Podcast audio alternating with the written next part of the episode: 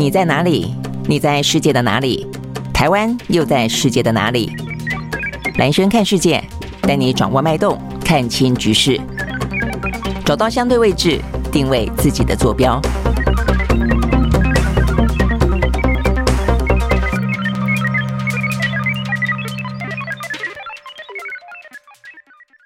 好，大家好，欢迎收看今天的兰轩看世界啊。这个今天全球的新闻的话呢，经济部分当然一样的聚焦啊。那目前看起来的话呢，在明年经济衰退的讯号啊，已经越来越强。然后不止从美国，这个包括连欧洲都是一样。不过相对来说的话呢，亚洲啊似乎呢稍微好一点点啊。所以呢，今天也有相关的报道，特别整理了有关于呢亚洲的央行啊，大概在明年的第一季或第二季啊的大概来说的话呢，有关于升息会慢慢退场这件事。事情就不会像这个欧美国家必须要这样子一整年啊，明年的一整个年度呢，很可能都会到升息，然后到二零二四年才反转降息啊。大概来说，亚洲的局面的话呢，会稍微的来得好一点点。不过这个好一点点，当然也反映出来的是，呃，目前看起来的话呢，呃，连串的升息已经让很多国家的债务啊到了无以承担的状况，所以也因此必须要放缓呢升息的脚步啊。所以呢，有一部分是因为呃这个通膨没那么严重，一方面的话呢，像台湾。而是比较没有那么严重，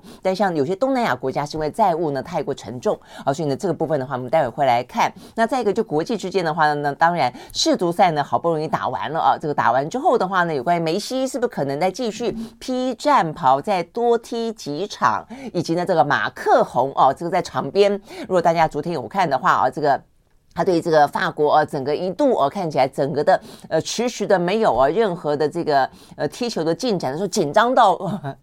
呃抓头皮啊。那但是呢，等到啊整个踢进球的时候，哇，又欣喜若狂啊。那这个法国目前看起来的话呢，有些人觉得马克宏呢，他们的总统作秀做过头了啊。啊，另外一位总统的话呢，在今天也呃格外的受到关注呢，就是美国前总统川普啊。这件事情还蛮值得关注的是，这是在美国的政。是史上有头一遭，他们的国会啊，也就是众议院呢，主张啊，这个建议啦啊，这个呃，整个的美国的司法单位起诉川普啊，为了这个国会的暴动事件啊，所以呢，这个是。未必啊，他有这个形式上真正的强制力，就是说，呃，他只是一个建议啊，并没有具有强制。但是这样子的建议已经是在美国的政治史上非常罕见的了啊。好，所以呢，这些相关的新闻，包括马斯克啊，这个他不是发起呃这个民调吗？问说大家呢，呃，主不主张啊，他留在 Twitter 或者要离开 Twitter？就你知道答案怎么样吗？呃，我们待会呢都来告诉大家啊。所以我们一开始的话呢，还是从呃相关的呃这个欧美股市呢。来开始看起哦，那这个欧美股市的话呢，连续这几天就从上个礼拜开始了啊，这个欧美的央行好，那这个央行公布了相关的升息的态势，然后做了很多的分析啊，那我想这在今年二零二二年即将走到尽头嘛哦，所以岁末年终呢，展望二零二三年这样一个比较悲观的情绪啊，这个连续好几天了，都在市场当中呢弥漫着哈，那呃等于就是不只是美国，包括很多的欧洲的央行的啊一些。各个国家的央行总裁呢，陆陆续续对于明年的经济发表谈话，所以呢，就持续性的这样的一个鹰派的悲观的呃气氛就笼罩在啊这个呃股市的上空啊，所以呢呃目前看起来还是啊这个连续几天的依旧是一个下跌的局面。我们先从美国开始看起，而在美国呢，道琼下跌了一百六十二点九二点，收在三万两千七百五十七点五四点，跌幅是百分之零点四九。纳斯达克指数呢下跌一百五十九点三八点，收在一万零五百四十六点零三点，跌幅是百分之一点四九。S M P Y 呢下跌百分之零点九，另外的话，富呃费城半导体下跌百分之一点三七，啊，这是美国股市。那欧洲三大指数，哎，这个今天还不错，这个反转上扬，所以三大指数的话呢都是收红的。呃，德国呢上涨百分之零点三六，英国上涨百分之零点四，呃，法国呢涨了百分之零点三二。OK，好，所以呢就是呃欧美股市各自涨跌哦。那另外的话呢，就油价来看的话呢，油价今天也是反转上扬的哦，这个还不错。那这个部分的话呢，最主要是受到呢中国大陆哦这个相关的，虽然疫情松绑是一个好消息，但是呢疫情飙起来又是一个不好的消息。但是呢，在这个疫情飙起来的同时，中国大陆的官方啊，这个特别的呢，呃，有一些啊这个谈话啊，希望能够呢，在这个拼经济啊，就明年要呃，等于是非常的啊，这个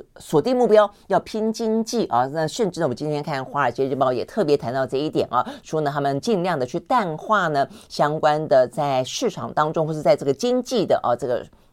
呃，领域当中的意识形态哦，所以这个部分的话呢，就让呃整个市场，尤其是油价市场哦，对于明年的中国的需求呢反弹这件事情呢，就充满了期待啊，也因此，呃，这个相关的油价在昨天的话呢，西德州原油涨了百分之一点二，收在每一桶七十五点一九块钱美金；伦敦布兰特原油上涨百分之一，收在每一桶七十九点八块钱美金。OK，好，所以呢，这个部分的话呢是油价的部分，那这个天然气的部分的话呢，在昨天呃算大。跌哦，暴跌百分之十一，为什么呢？这边讲到说呢，美国的天气预报。呃，这个大部分的地区呢，天气将回暖啊，所以呢，先前才不过哦，这个经历过一场呢大的哦这个风雪哦，但是很快的哦，似乎呢就呃慢慢的哦，这个有一段呃还不错的空档哦，所以呢，今年一方面呢冷得慢，二方面的话呢，呃，这个暴风雪走得快哦，所以呢，让目前看起来的话呢，天然气暴跌哈，所以稍稍的似乎有一点点喘息的空间。呃，不过讲到天然气的部分的话呢，这个部分。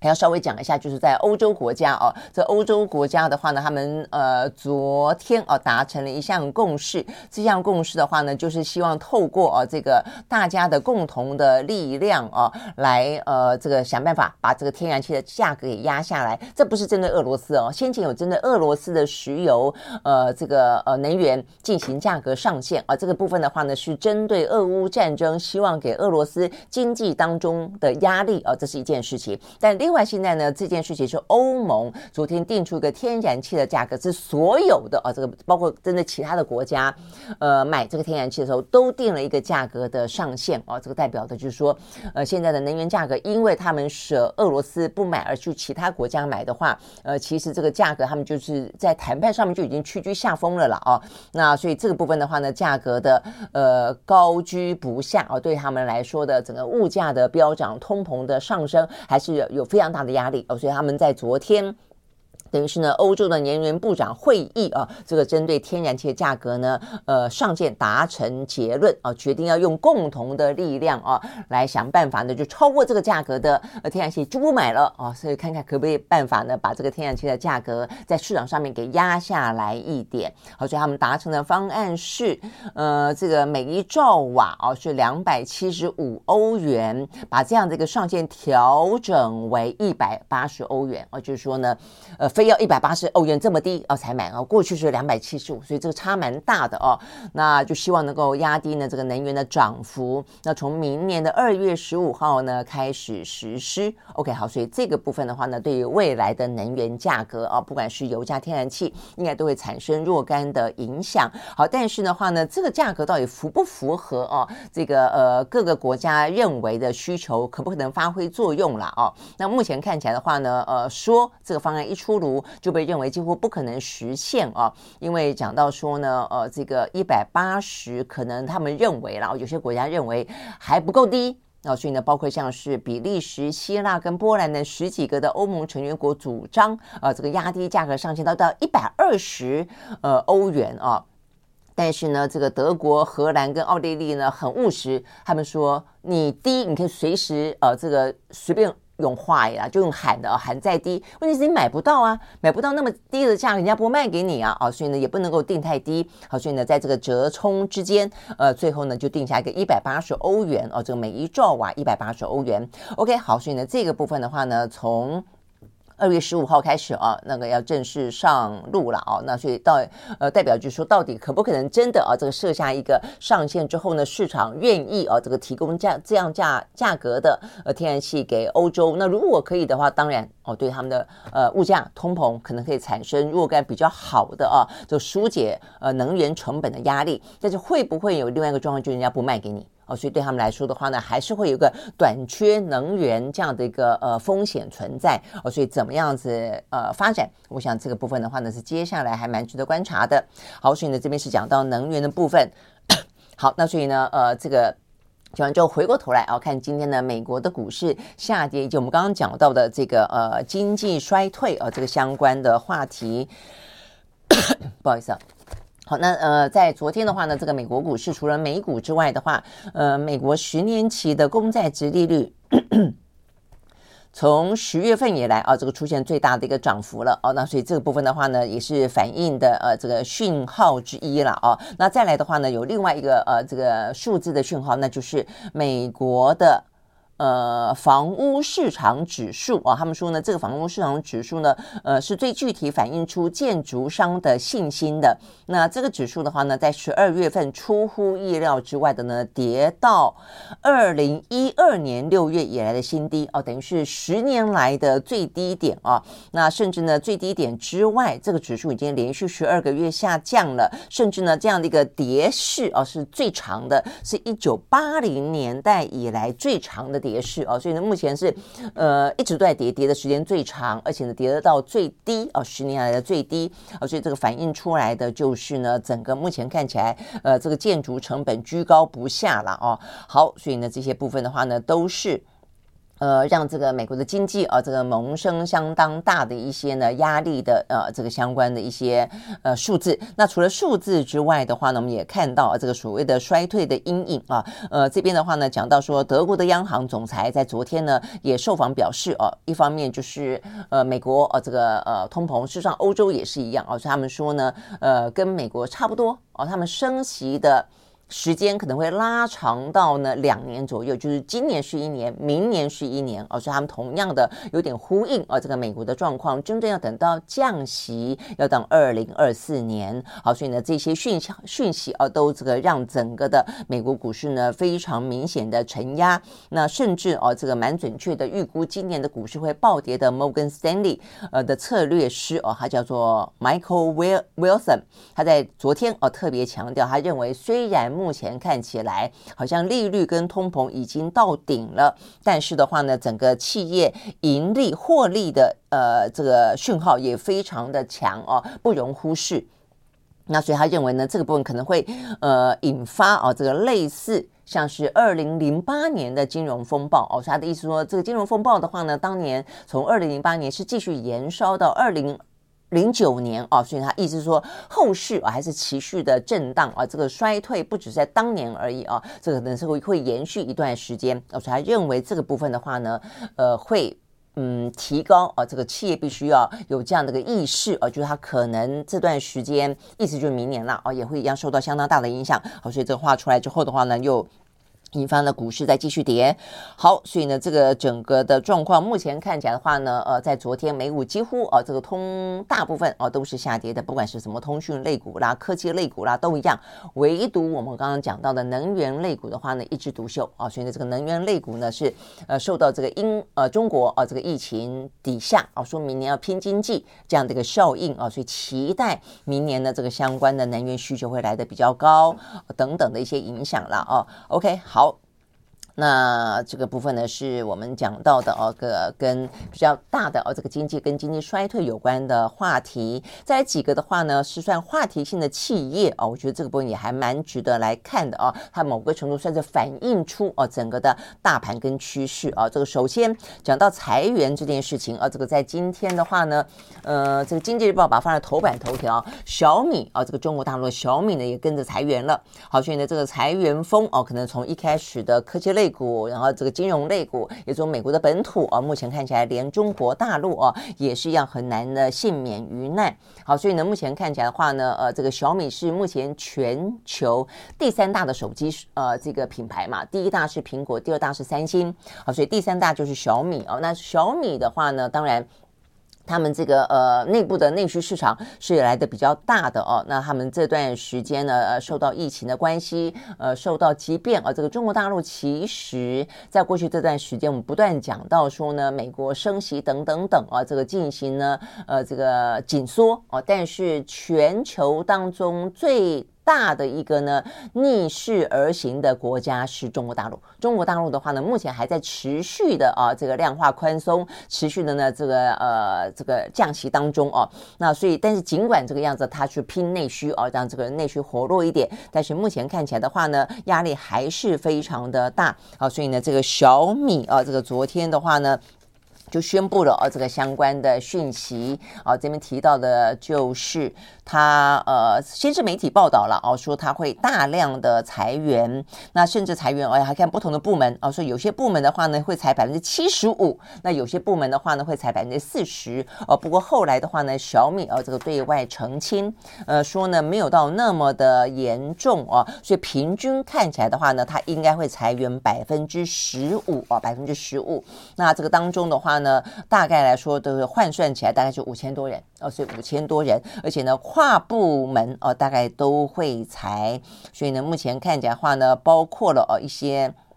像是他的一些呃什么中国部门啦，哦一些业务部门啦，哦这个在整体来看都会裁了哦。各个部门的话，虽然裁员的比例哦这个不尽相同，但当中的话哦这个还是呃几乎每个部门都会裁啊。所以大致来看是这个样子。那讲到说这个小米哦，他们的整个的营运状况、盈利的情况啊，比起去年同期年减百分之十一，那出货量。的话呢，年减百分之八左右啊。OK，好，所以呢，这个显示出来的是，呃，不只是苹果供应链的产业链当中有一些压力，有连非苹的啊，这个呃供应链都已经出现了一些警戒。那因为这个部分跟台湾啊，这个有相当大的一个供应链的牵动效应啊，所以包括了像是台呃联发科。友达跟大立光，还有新巨科等等啊，都受到一些相关的可能的影响。OK，好，所以呢，这个部分的话呢，是小米啊，为了去降低啊这个人事成本呢，目前会出现呢百分之十五左右啊这样的一个裁员。好，所以呢，这部分的话呢，看起来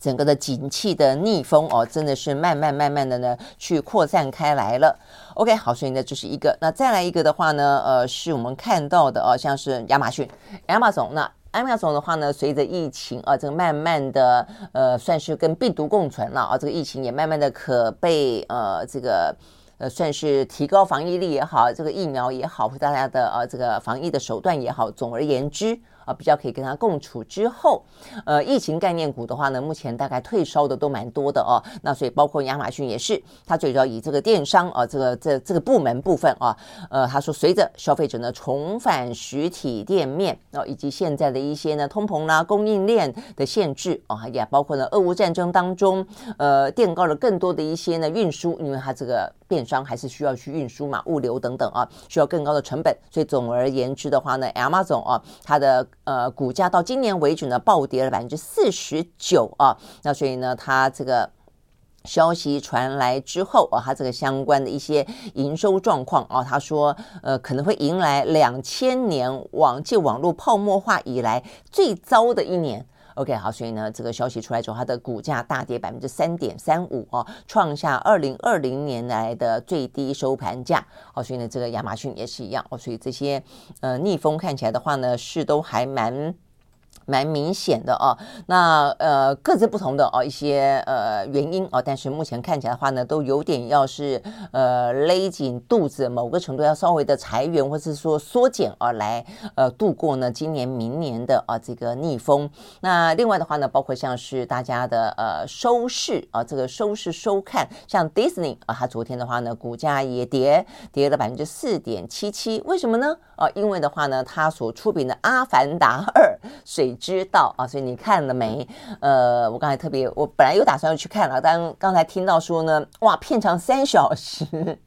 我觉得哦，这个压力有点大哈。那所以显然的，可能不止我这样的想啊，就是一个可能觉得片长太长，那有些的话呢，在口碑部分也有人说哦，可能没有比起第一集来的好看。总而言之，他们的北美的周末票房真的也就不如预期。好，所以呢。说他们这个呃低于市场预期的一点七五亿美金，大概只收了一点三四亿美金吧啊，所以呢，迪士尼的股价也跌。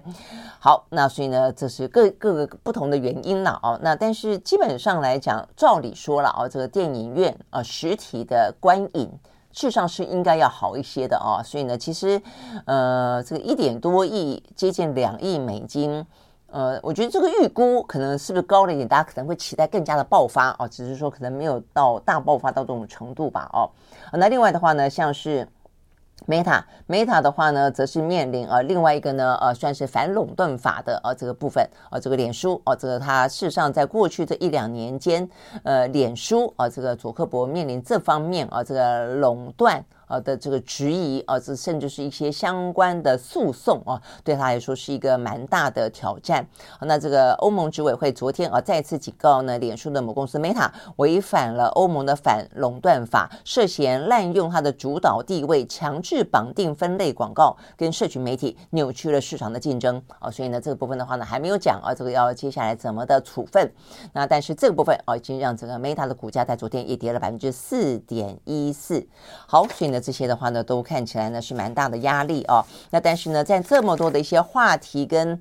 呃各自不同的面对经济逆风当中，有些事情这是自己本身的政策所导致导致啊，目前看起来的苦果。其实某个程度，Meta 自己本身也是哦，这个佐克伯在整个的一些呃脸书的相关的策略啊，不管是就他呃跟其他的一些软体啊，这个当中的一些。广告协议啊，或者说跟消费者之间的一些状况哦，都让大家对它的信任度越来越低。但这是最新的啊，最近的一个是特斯拉啊，也就不能讲特斯拉是 Twitter，呃，马斯克了啊。好，所以马斯克的话呢，在今天的话，呃，这个话题性十足，那就是我们昨天。告诉大家说呢，他突然之间在他的 Twitter 贴了一个文，说问大家，呃，大家觉得我应不应该继续留在 Twitter，还是应该呢，呃，等于是卖掉 Twitter 啊？那他说，呃，小心呢。你们许的愿都很可能会成真哦，所以意思就是说他会接受、尊重大家的呢，呃，这个投票的结果。所以听起来好像要以大家的民调的结果作为他去留的最主要的呃这个依归。好，那这个结果出来了。昨天我还记得我们在讲的时候呢，是三百万人上去啊，这个。表达意见嘛啊，但到目前为止的话呢，已经有超过一千七百万用户参与投票了，哇，这个几乎已经呃快要到台湾的人口了，总人口数了。结果百分之五十七点五的人支持他。应该要辞去相关的职务，那大概只有百分之四十几的人认为他应该留在啊这个呃 Twitter 了啊。好，那所以呢这个部分的话呢，那到底接下来是不是他就要辞去啊这个 Twitter 的职务了呢？我想这个部分的话呢是受到这个相当受到大家关注的啊一个话题啊。那这个部分的话呢，其实马斯克呢并没有表达哦这个他最后的状况怎么样啊？他目前看起来的话呢，呃。并没有表达最后的意见，也没有说他要什么时候辞职哦。就如果说大家是希望他下台的话哦，他只有说在十八号的时候，呃，这个今天已经二十号了嘛，也就是他在十八号贴文的这个前后，他说的话呢，要尊重投票结果哦。但是呢，呃，现在投票结果基金已经出来了哦，那大家希望他下台。啊，那他并没有说他要不要真正的兑现啊？那呃，为什么会有这么多的人觉得他要下台？我想他可能有很多不同不同的原因啦啊。一方面是比较主张言论自由的这群人，他们可能认为呢，马斯克啊，他在这方面的话，是不是真的可以让 Twitter 这个呢，在西方世界国家呢，很重要的言论平台，可以享有呢，真的是多元的、自主的，但是并不会纵容仇恨言论的，或者假新闻啊，让这个仇恨滋长的。这些呢，呃，平台啊，是他们理想中的平台，他们画了一个非常大的问号啊，所以这个部分的话呢，呃，跟着他过去这段时间一些做法，更加的遭到质疑了啊，包括说他可能呃无预警的啊，这个在十五日的时候呢，将很多记者的 Twitter 的账号突然之间停权，那这些记者的话呢，都被认为是一个比较自由派的记者啊，所以呢，就引发了非常大的关注。那突然之间他又哎宣布恢复。哦，所以一下子停全，一下恢复，但是呢，这个部分的话呢，已经让。联合国跟欧盟都已经表达了哦，这个相当大的关注，呃，认为呢，马斯克似乎呢，他在这个言论自由部分的话呢，甚至有强害之嫌哦，他警告他们，呃，可能会危害媒体自由哦，所以就这部分的话，我今天看到这个最新消息，呃，事实上是啊，这个目前看起来的话呢，欧盟，呃，欧洲议会，欧洲议会呢，已经针对他这个行动，就突然之间呢，关闭了好几个记者呢在推特当中的账号，没有给任何理由。哦，就突然之间停权。这个部分的话呢，欧洲议会已经决定要邀请马斯克呢到欧洲议会呢去作证啊，因为他们要针对这个事事情呢举办听证会啊，所以到目前为止的话呢，马斯克还没有回应啊。但是呢，他作为一个呢。呃，几乎已经是刚刚入主，成为一个媒体大亨。他这部分呢，非常的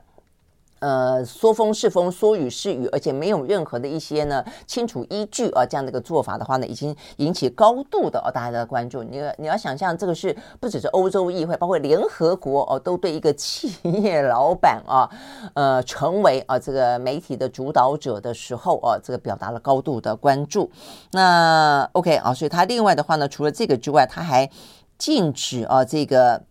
有些啊，这个相关的账号，呃，他他现在等于另有另外一个新的规定啊，就是有些账号在 Twitter 当中，他可能目的来这边呢，是把它当做一个连接，最主要是要呃发文呢，让它导向另外一个连接的啊，像这部分的话呢，我想可能比较多的是一个商业行为，它通通都禁止啊，所以如果说你想要以 Twitter 为平台。呃，然后呢，去导流的话，这部分的话呢，是另外一个新的做法哦，就是推特十八号他做了一个更新哦，说禁止这件事情，也引发很多人的不满哦。那我想这个部分的话呢，比较是算是呃社群平台当中的一个文化或这个生态吧，就你导流我的，我导流你的哦。那你突然之间呃这个禁止大家导流啊，所以呢，很多呃人，比如说小商家啊，或者有一些。个体户、自媒体啊，基本上来说，其实呃，在平台的运用上面，很多人的目的性是这个的啊。他除了自己去发表自己的看法，这是一种；但是另外的话呢，是有这种啊，这个小小商号啊，他们这样的一个商业的模式存在的啊。所以当 Twitter 这部分也要禁止啊，所以他又引发了另外一种人的不满。那再来第三种的话呢，就是呃。特斯拉啊，特斯拉的股东们啊，这个对于马斯克呢，过去这段时间啊，就引发了很多的负面争议，也因此呢，连带的影响到了这个特斯拉。再一个就是他们认为马斯克花了太多的时间在 Twitter，也因此呢，呃，似乎呢无暇顾及特斯拉。那我想这跟特斯拉哦，过去这段时间呃股价暴跌百分之六十左右啊，事实上是有关系的啊。所以你说他是不是真的呃没有用心在特斯拉？未必啊，但总而言之表现不不符不合理想，所以很多的啊，这个特斯拉的股东就要求他专心一点啊，这个专心一点，就不要再当 Twitter 的 CEO 了啊。好，所以这个部分的话呢，事实上在当初回应啊这个特斯拉的股东们的呃批评的时候，马斯克曾经在大概一个多礼拜前啊，他有允诺过说呢，他要减少花在。Twitter 的时间啊，并且呢，要把这个 Twitter 呢交给他信任的人来担任呢执行长。不过呢，当媒体进一步追问说啊，那这个是谁呢？他又说呢，我没有继任人选啊，所以他这个讲话也都是呃随便讲啊，就是说这个有时候前言不对后语了啊。但总而言之，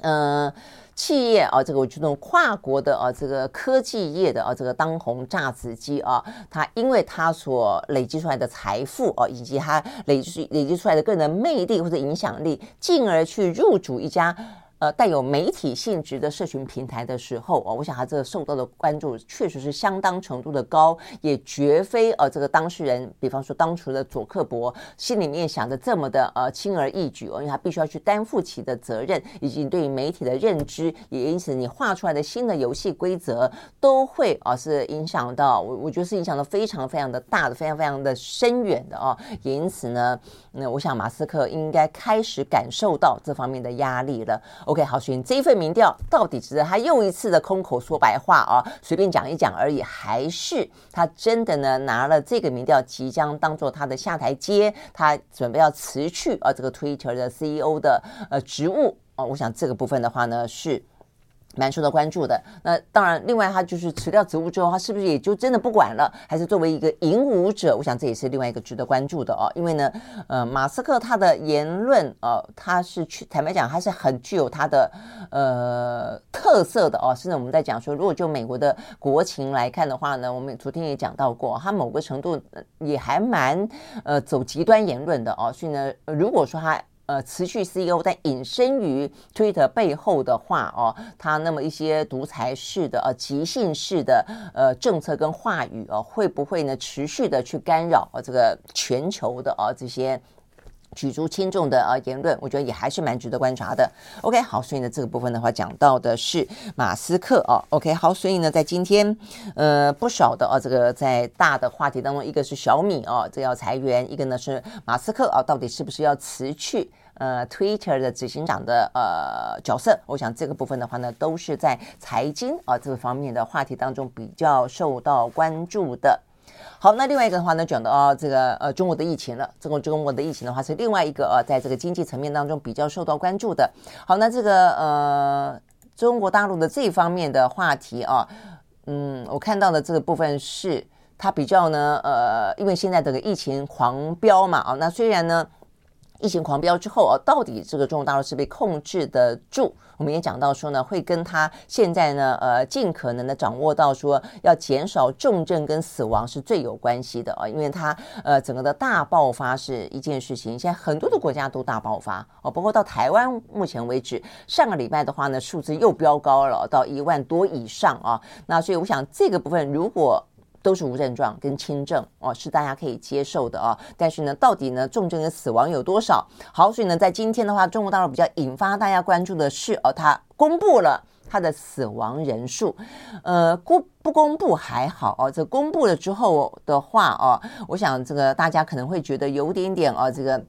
匪夷所思哦。这个包括目前看起来，呃，连这个美国啊，这个连一些呃其他的像是。呃，欧盟等等啊，这个大家就都关注起他这个数字来了啊，因为他公布了说，呃，昨天啊，这个二十二月十八号啊，新增两名死亡个案，而且都是北京啊，都在北京，哎，两名。嗯，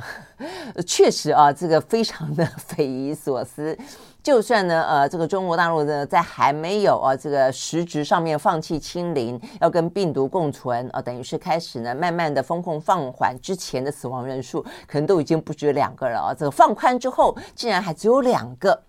OK，好，所以呢，这个嗯，这个数字啊，让大家非常的疑惑啊。所以呢，这个数字是十一月份以来第一次啊，这个。公开等于是在呃过去这段时间啊，等于是呃中国大陆的二十大啊，那之后啊，所谓的白纸运动之后，然后放宽了风控之后，他第一次呢公布这个数字。好，那这个数字的话呢，呃，让大家呢觉得非常的呃这个嗯不真实啦，坦白说哦，那所以的话呢，我们看到啊，这个是呃美国啊，美国方面的话呢，就直接啊呃在谈到说，我看看这个部分是呃。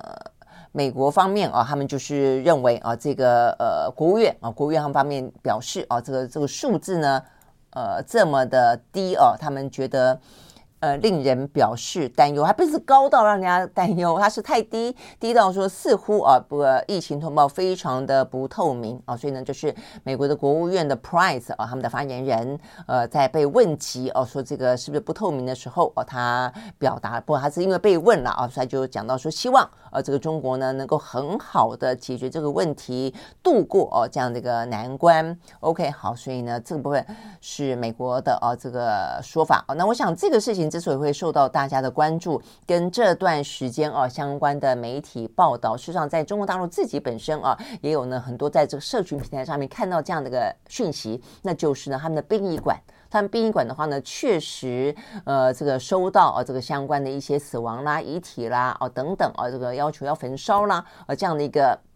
呃，数量真的是越来越高哦，所以呢才会说，呃，他们公布了呃两个死亡案例之后呢，让大家感到非常的匪夷所思啊。好，所以呢这个部分的话呢，是来自于《华尔街日报》也有这个报道，他们的呃这个记者哦，等于他们的记者呢去。呃，采访啊，这个北京的呃这个殡仪馆，那事实上呢，殡仪馆啊，这个接电话的女性工作员工啊，他们就说，呃，对华呃华尔街日报说，哦，自从新冠慢慢开放以来啊，他们的呃工作一直都是超负荷的工作，呃，几乎是二十四小时都在工作，几乎呢这个遗体接都接不完啊，所以呢，这是这名女性的殡仪馆的员工的说法啊。那如果是这个样子的话呢，比较起啊，他们在两天前公布了。呃，这个全中国两名死亡的案例，那真的就是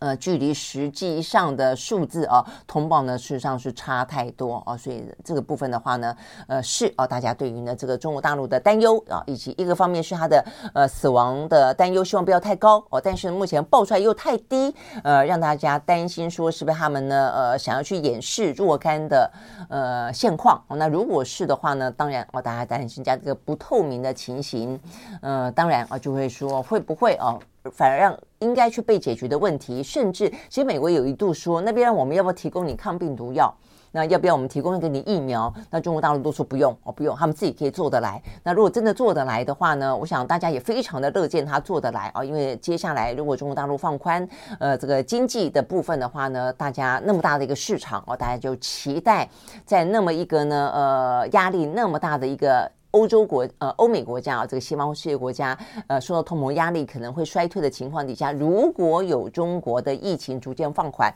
开放了整个的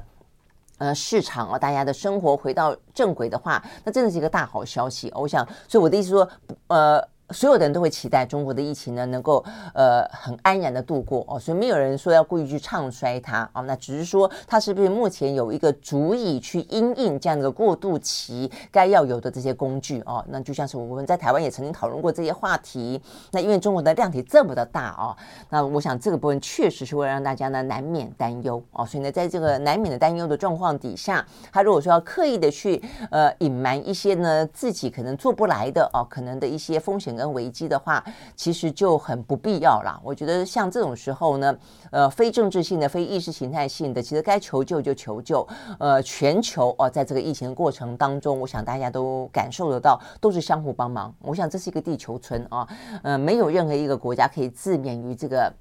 COVID-19 之外的啊，所以呢，即便说政治的体制不同，我想这个部分的话呢，事实上是可以相互帮助的。那我想这个部分的话呢，是大家为什么那么关心啊？呃，他们的嗯，这个殡仪馆啊，目前的状况，其实很多国家都曾经这样的过，其实台湾也是啊。那呃，所以我想。从主政者啦，当然都会希望让大家觉得说啊，这个疫情我们控制的很好，大家不要慌乱，或是我们的政绩很好啊。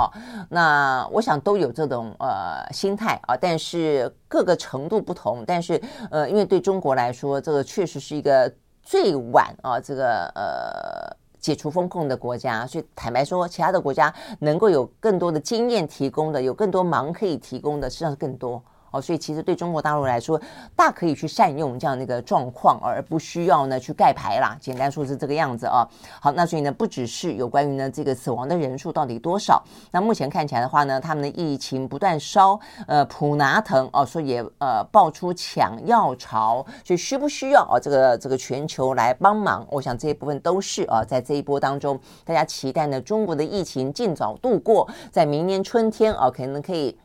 呃，在欧美国家的经济还萧条的时候，他就可以带领另外一波哦可能的复苏。那这个时候，当下大家都希望啊，这个中国如果需要帮忙，也尽可能的就开口哦，大家都希望这个难关尽快的度过。好，所以呢，这个是目前看起来呃目前最新的一个状况啊。但是这也是一个中国大陆啊，这公布了两名死亡的案例啊之后呢，引起大家讨论的一个呃地方。好，所以呢，这个部分是一个。但我们刚刚也讲到说，事实上呢，呃，中国大陆呃，在这个《华尔街日报》的报道当中说呢，他们在意识形态部分的话呢，尽可能的淡化这个部分的话呢，呃，并不是针对这个疫情啊，而是讲到说呢，在过去上个礼拜五的时候，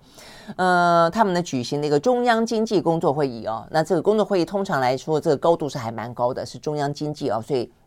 在呃，等于是二十大之后哦，而且在这个呃，等于是岁末年初，我想它可能很具有一些呃指标性的意义。那这个会议上面来说的话呢，这个《华尔街日报》特别提到的是，呃，习近平在这个上面说。他要鼓励支持呢民营的经济跟民营企业的发展跟壮大哦，我想这个部分的话呢是蛮重要的是，大家记不记得在二十大之前，在过去这一年，呃，事实上呢，呃，中国大陆有相当大程度叫做国进民退，他大力的去支持国营企业啊，那包括一些民间的，在过去这些年啊，突然间都是用很放松的，让它很大规模的啊这个茁壮成长。但是呢，很显然的，可能过度成长到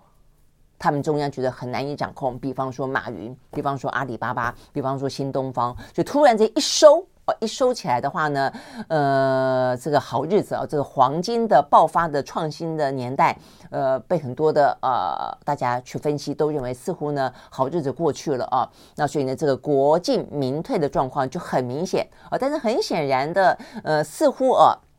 在这个呃习近平的权力定于一尊之后。他的第三任期呢，很顺利的啊，这个展开之后，呃，目前看起来对于民间的企业又开始有点点放手了。好，我想这个部分呢是啊，在《华尔街日报》报道这个新闻当中最主要的要传递出来的讯息啦。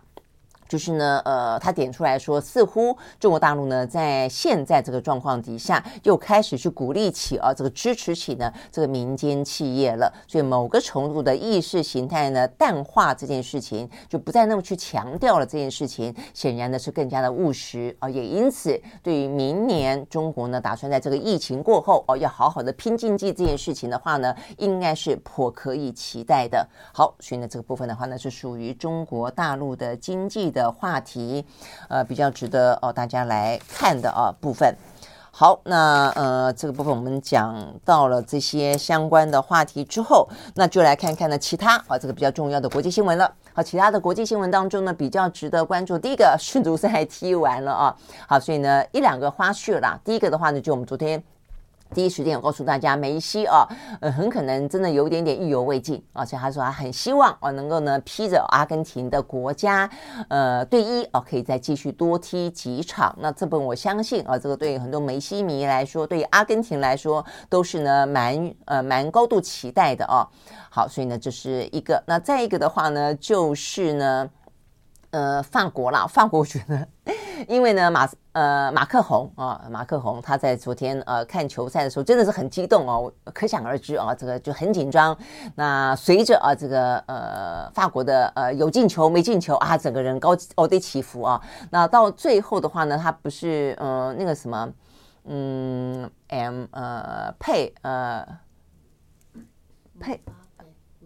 姆姆巴佩啊，翻译成姆巴佩。对，姆巴佩的话呢，表现很好嘛，啊，这个踢进八球，拿到金靴奖。那呃，马克龙都很自然的就很开心的抱着他。不过我觉得法国人可能有点把这个没有拿到冠军的气啊，这个出在马克龙身上。他们就说：“你干嘛抱那么紧啊？” 我觉得这有一点无聊啊。但是呢，他们大家觉得说他有点作秀了啊。但是嗯。对欧洲哦，对很多呢这个呃疯足球的国家来说哦，这个国家的领导人是不是跟着啊这个老百姓呢一同的啊这个呃呃等于是同欢共苦？我觉得这部分确实是还蛮重要的啊，所以我觉得马克龙也聪明。所以呢呃上个礼拜本来不是呃有一些蛮重要的峰会啊，这个马克龙是等于是提前离离开啊这个呃这个重要的国际会议是飞到啊这个。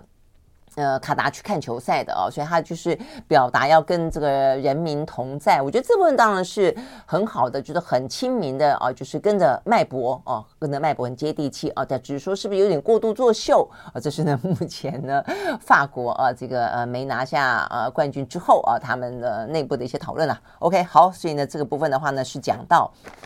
呃，这个呃世足赛的一些后续，那当然也还包括了呃，因此啊所爆发出来的欧洲议会的呃收贿啊，等于是当初卡达为了要争取他的世足赛的主办权，他行贿这件事情的话呢，也继续在延烧当中。所以我们讲到呢，呃，这个从希腊推出来的啊，这位副议长凯利呢，目前看起来已经被免职了。那接下来的话呢，还有呃这个好几位的欧洲议会的议员。目前看起来的话呢，都已经面对到了相关的呃，可能贪渎啊这样的一个呃受贿啊这样的一个形式的啊这个呃司法啊这个面对这样的一个挑战了啦啊。OK，好，所以这个部分的话呢是讲到世足赛，那再来一个的话呢也蛮重要，也跟司法啊这个有关，那就是呢嗯，普丁啊不是普丁是川普，川普的话呢在昨天我们刚刚讲到这个是蛮。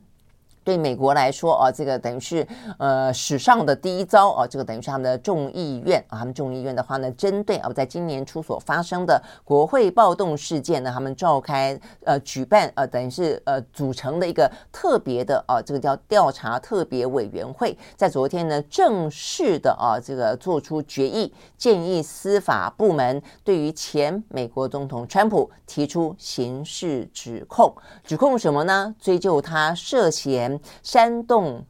叛乱、妨碍公务程序、密谋诈欺美国政府以及作伪证等等的罪名。好，那这个呃众议院的这个特调查特别委员会说，他们已经掌握了充分的重要证据，可以证明川普呢总统利用总统的职权，破坏了美国宪法所规定的和平的权力移交。哦，因为那一场是因为他整个认为呃这个选举不公。啊，然后呢，呃，这个拜登偷走了啊，这个整个的选举的结果等等啦，哦，好，所以呢，这个部分的话呢，呃，算是美国民主史上蛮大的一个耻辱啊，这民主的过程当中，国会暴动，而且还甚至呃造成多人死亡这些死伤这件事情啊，那所以呢，其实美国到现在为止一直哦都在做这方面的一些调查，对美国的。内部来说，坦白讲，他们国家当中的严重撕裂来说，这个调查本身是重要的啊。那只说这个调查本身，呃，是不是啊？这个就是川普接不接受？而且呢，这也会影响到川普接下来还有没有能力、有没有能量在共和党的内部啊参与呢总统的初选啊。所以呢，我想这个部分实际上是蛮重要的。而这个事情，呃，目前。都在美国呢接续的发生当中，但你可想而知啦，这个川普一定啊这个呃不接受的哦，所以还有批评这个众议院呢，这个等于是呃拿这个国家哦拿这个国会的力量呢，就是为了阻挠他啊继续参选总统，这个是川普的说法了哦。好，那但是呢呃就这个美国这个参议院昨天所做出的这个决定来看，我们也讲了啊，就第一个就整个的程序来说，它并没有强制性啊，它不。他只是建议啊，这个司法部门他并没有强制性，但是就意义上面来说的话呢，就是美国第一遭针对前总统由国会直接做出建议，要求对他呢提提出刑事诉讼啊，而且这个罪名坦白讲都还蛮大的。好，所以呢你会知道呢，一个国家领导人啊，他其实嗯。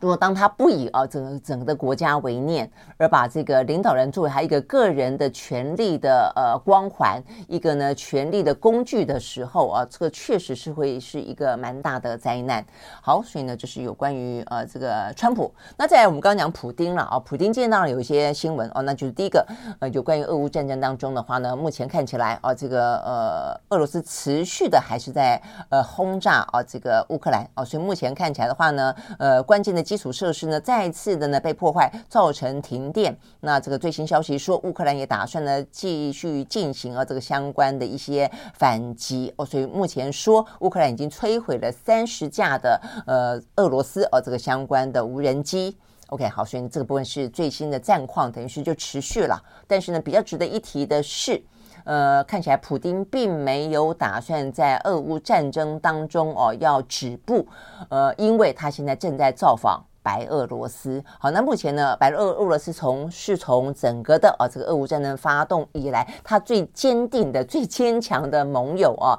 那不只是说呢，在一些资源当中的提供哦，那甚至还派兵呃帮哦这个。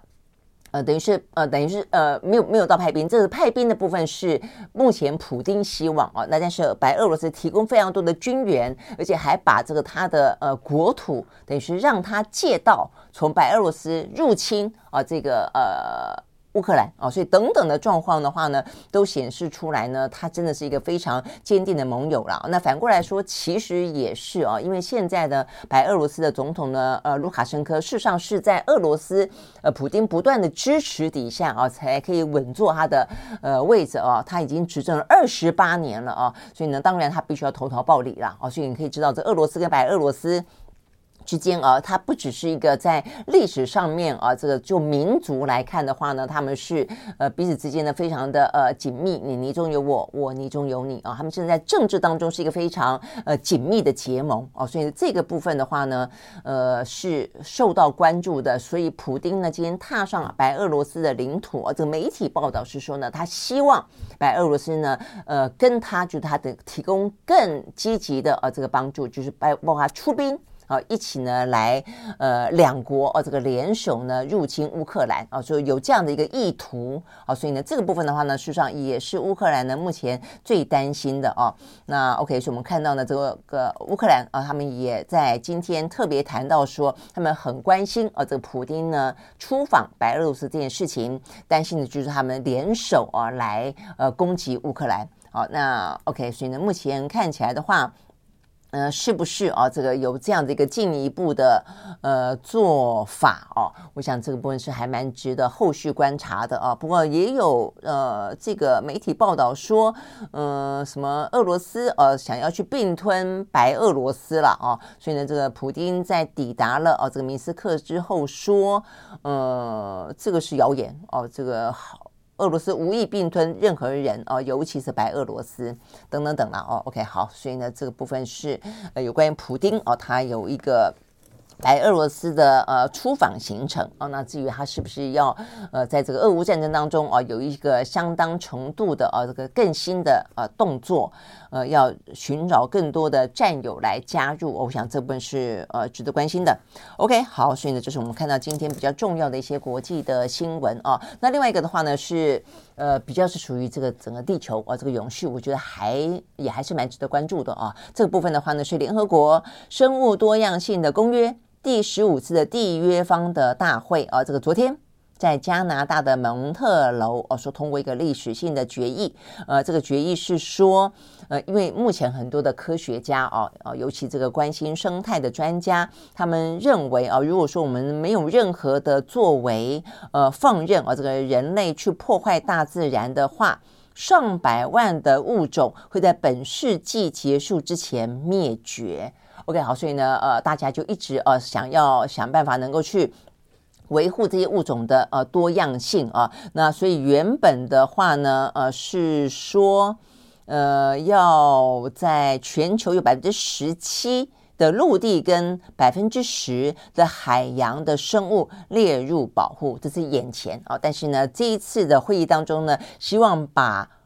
百分之三十的陆地跟海洋的物种，在二零三零年以前都可以列为保护啊，这个列为保护。那也因此啊，这个决定要去筹措两千亿的美金来援助这些发展中的国家。那我想这个部分的话呢，是很值得哦，这个大家来关心的了。一一方面是物种的灭绝，呃，我觉得现在的灭灭灭绝不只是人类的一些呃行为。为呃去破坏栖地也好，它不是直接的去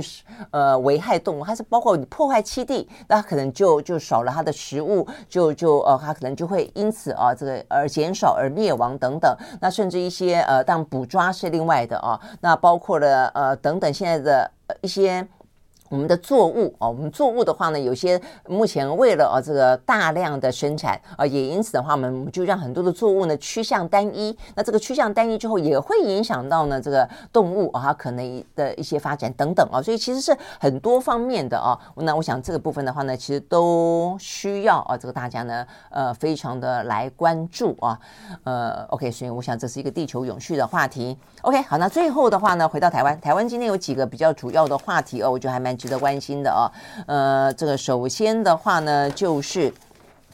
呃，高虹安哦，高虹安的话呢，话题是哦，他现在陆陆续续好几个县市呢都在公布小内阁啦。我想呢，这个值得关心的这个小内阁，如果你投票给某人某一个你喜欢的呃这个县市长的当选人的话，他现在组成的这个内阁是不是可以去兑现呃这个候选人当初对你的承诺啊，以及他是不是有能力做到这一些，是不是让人呢耳目一新啊？是不是呢够能干？我想这些部分的话呢，都是最近陆陆续续各个县市啊这个这个端出来。我觉得可能是甚至比起啊这个选一个县市长出来，我觉得更重要的啊，因为县长只是一个代表性的人物，整个的团队其实中央也是一样啊，就就总统是谁是一件事情，整个的内阁啊是不是呢真的能做事，我觉得是另外一件事情啊，所以呢县市长也是一样。好，那所以呢最近啊不少的这个呃各个县市小内阁的人士出炉，那昨天高虹安比较受到关注的是他的副市长之一了啊，是一个高检。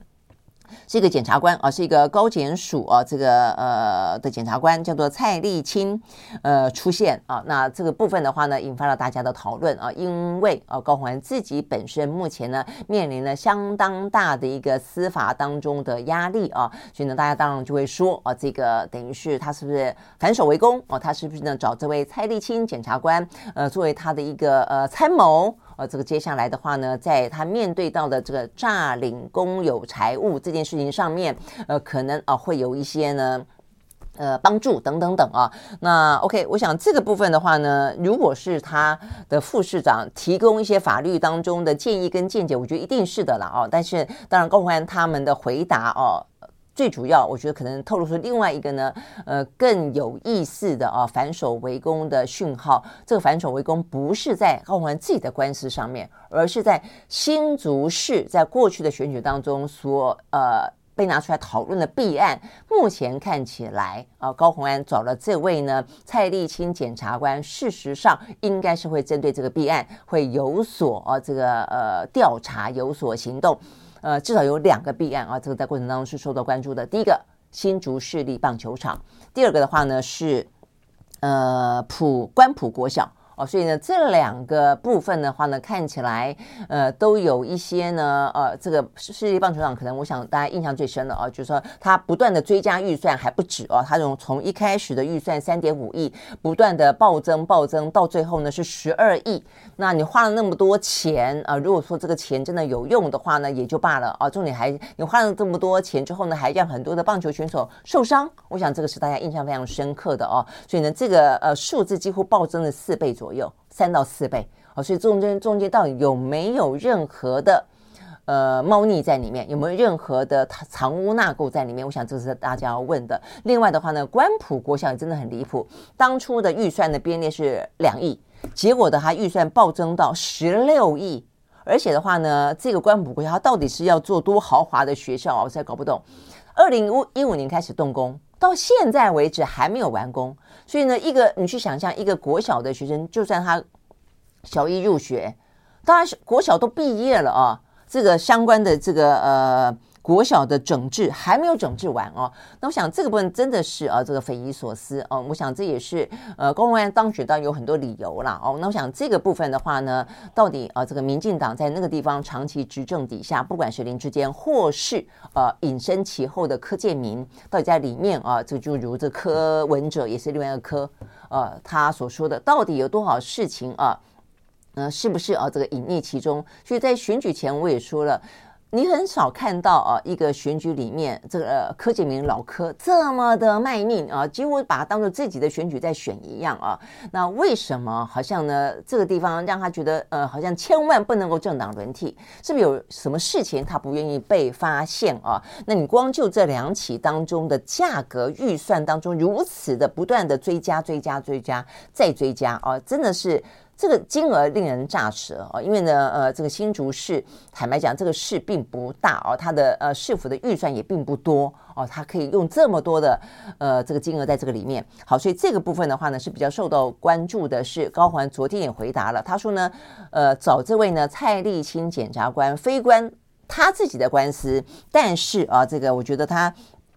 意在言外的说，他说，因为市民对于公共工程有相当大的疑虑啊、尤其是呢，他说呢，呃，这也是他能够高票当选的原因。那既然如此，他就认为他应该找进更多的法治人才，来对公共工程以及依法行政可以起到一些作用。OK，好，所以我想这个部分的话呢，是在。呃，这个小内阁当中的人士里面啊，呃，一方面因为高火安的官司的关系，引发了啊这位副市长的背景啊，大家的关注。但事实上呢，呃，不管是不是真的对他的呃官司啊有任何的呃咨询的效果，但是看起来的话呢，有关于高环上台之后要打贪要去追前朝留下来的几个弊案这件事情的话呢，看起来是方向还蛮清楚的哦。那所以这位蔡立清检察官昨天的话呢，也针对大家的呃好奇跟质疑哦，他也发出声明说。他说呢，司法工作呢就像是呃工程师的除错啊，他叫做呃 debug 就除错啊，所以他他认为啊，他也就是他的专长就是尝试找出很多不合理的地方啊，所以他希望呢能够贡献所学来除错啊，所以这个话听起来也就是啊，跟我们所说的一样，就是嗯。我觉得方向啊都非常的呃奇异的指向了啊。如果过去前朝有任何的错啊，目前看起来他的工作很重要的之一就是除错，还给大家一个呢够亲民的呃公共工程的环境啊。那 OK，所以呢，这是高虹安跟这位蔡力清的说法啊。那包括。柯文哲昨天也是这样说哦，他说呢，他认为啊，这个高虹安目前自己的司法这部分是面临的非常呃不符比例原则。他说，既然如此，那大家就来比照啊。民进党的话呢，道德标准这么高，那我们就用同样的标准来彼此检视一下。OK，好，所以你把这三个人的话都都听起来的话哦，嗯，林志坚跟柯建铭啊，如果在呃如果没有，当然最好。如果啊，这个在新竹市市政的啊这个任内啊有任何的这些呃可能藏污纳垢的地方的话呢，呃，未来啊这在呃高虹安的小内阁当中，这个部分应该会是一个蛮重要的啊。这个呃，他的意思就是说，呃，等于是不辜负选民的期待了啊，蛮重要的一个执政的方向之一。好，但是我觉得在这边我要特别提醒一下啊，呃，这个大家如果想一想啊，尤其柯文哲出来讲这个话。大家会不会觉得有点点似曾相识？他当初在八年前打小巨蛋啊，他自己本身呢，在呃这个参与参选台北市长的时候，他也是用打弊案的方式啊，呃等于是一炮而红，而且呢呃带着大家的期待啊，那把这个呃小巨蛋贬低到几乎一文不值的状况底下呢，进到了台北市政府。但是呢呃经过八年之后，小巨蛋还是弊案吗？啊，已经从弊案变成案。就是已经把“弊”这个字拿掉了哦，所以到最后他也认为哦，这个小巨蛋应该要尽快的完成。所以我的意思就是说，嗯、选举是一件事情啊，拿打弊案当做选举的手段，但事实上如果只是一个呃贴标签、污名化，然后呢呃丑化啊这个前朝达到自己的目标的话，呃，我想这个陈呃柯文哲啊，这个前面小巨蛋的问题就阴见不远了。小巨蛋当然有他的一些问题在啊，但是呢，可能没有到啊这个柯文哲真正的，因为他后来花了八年的时间，并没有真正找出他当年所说的啊这么的滔天的弊案来啊。那他有修正的必要，但是没有到这样的一个严重性。所以如果说高虹安像是柯文哲的徒弟的话，他今天啊这个最好是。啊，要有哦，这个真正查到相关的证据啊，不要像这个柯文哲一样啊，呃，这个当选之前呃满嘴都是弊案，当选之后的话呢，云淡风轻啊，好像也就是船过水无痕。我想这个部分对柯文哲哦，这个。这八年的市政来说，当然各有他的一些呃好坏评价，但这件事情当中呢，其实柯文哲坦白讲，他是交代不过去的哦。他当初以打弊案呃来呃这个入主台北市政府哦，所以对高虹安来说，如果他呃找了这位检察官，目的是要呢端正啊、呃、这个公共工程，那能够把过去这段时间的事情啊、呃、要纠错。除错的话啊，呃，最好是要说到做到了哦。OK，好，现在，这个部分的话呢，是讲到有关于高红安的部分啊。那还有一个是呃，我看这是《中国时报》的报道啦，不知道是真是假啊。就是说，呃，现在呃看起来。就蔡英文尽可能让这个苏贞昌能够顶住啊，这个内阁当中的民进党内的派系啊，因为呢这个九合一败选之后的大争斗，但是呢呃目前看起来似乎顶不了多久。啊，过年前后应该就要内阁改组了，那谁呢？啊，所以先前不断就传出来，有说是什么陈建仁的啦，有说是郑文灿，郑文灿大概目前蛮难的了啦，哦，因为这个桃园败选嘛，啊，那呃又说这个顾立雄，哦，那所以目前的话，这个报道是说呢，顾立雄的机会来得高。好，那我想呢，这些部分都会牵扯到民进党内啊，这个。相关的一些呃派系共治啊，这个最后怎么样子啊？这个去瞧出一个适当的人选，以及啊这个蔡文的意志啊还能够贯彻多少？如果是顾立雄的话呢，这个代表的是其实小蔡英文还是对人事有相当程度的主导权啊。不过呢，也像我们先前分析的啊，市场我也是。呃，这个也是听了一些民进党啊，他们内部的一些说法啦，啊，就未来的话呢，呃，就是赖清德啊，这个未来的二零二四的呃这位挑战人选啊，跟现在的啊这个民进党内的呃最主要的呃权力掌握者蔡英文会党政分离啊，就党的部分呢归赖清德，你就好好的去当党主席，然后呢去呃准备你的二零二四选举啊等等，然后提名立委。然后政就现在的最后剩下的这一年多的时间啊，这个就让蔡英文去处理啊。那所以呢，如果是这样子的话呢，那当然啊，这个阁揆的人选呢，原则上来说还是以这个以蔡英文的意志为主啊。他但是他必须要能够配合呃这个赖清德的选举等等啊，大概是这样的状况。好，所以呢这一部分的话呢，是在今天啊这个比较受到关注的一些国内外消息。好，我们明天同一时间再会，拜拜。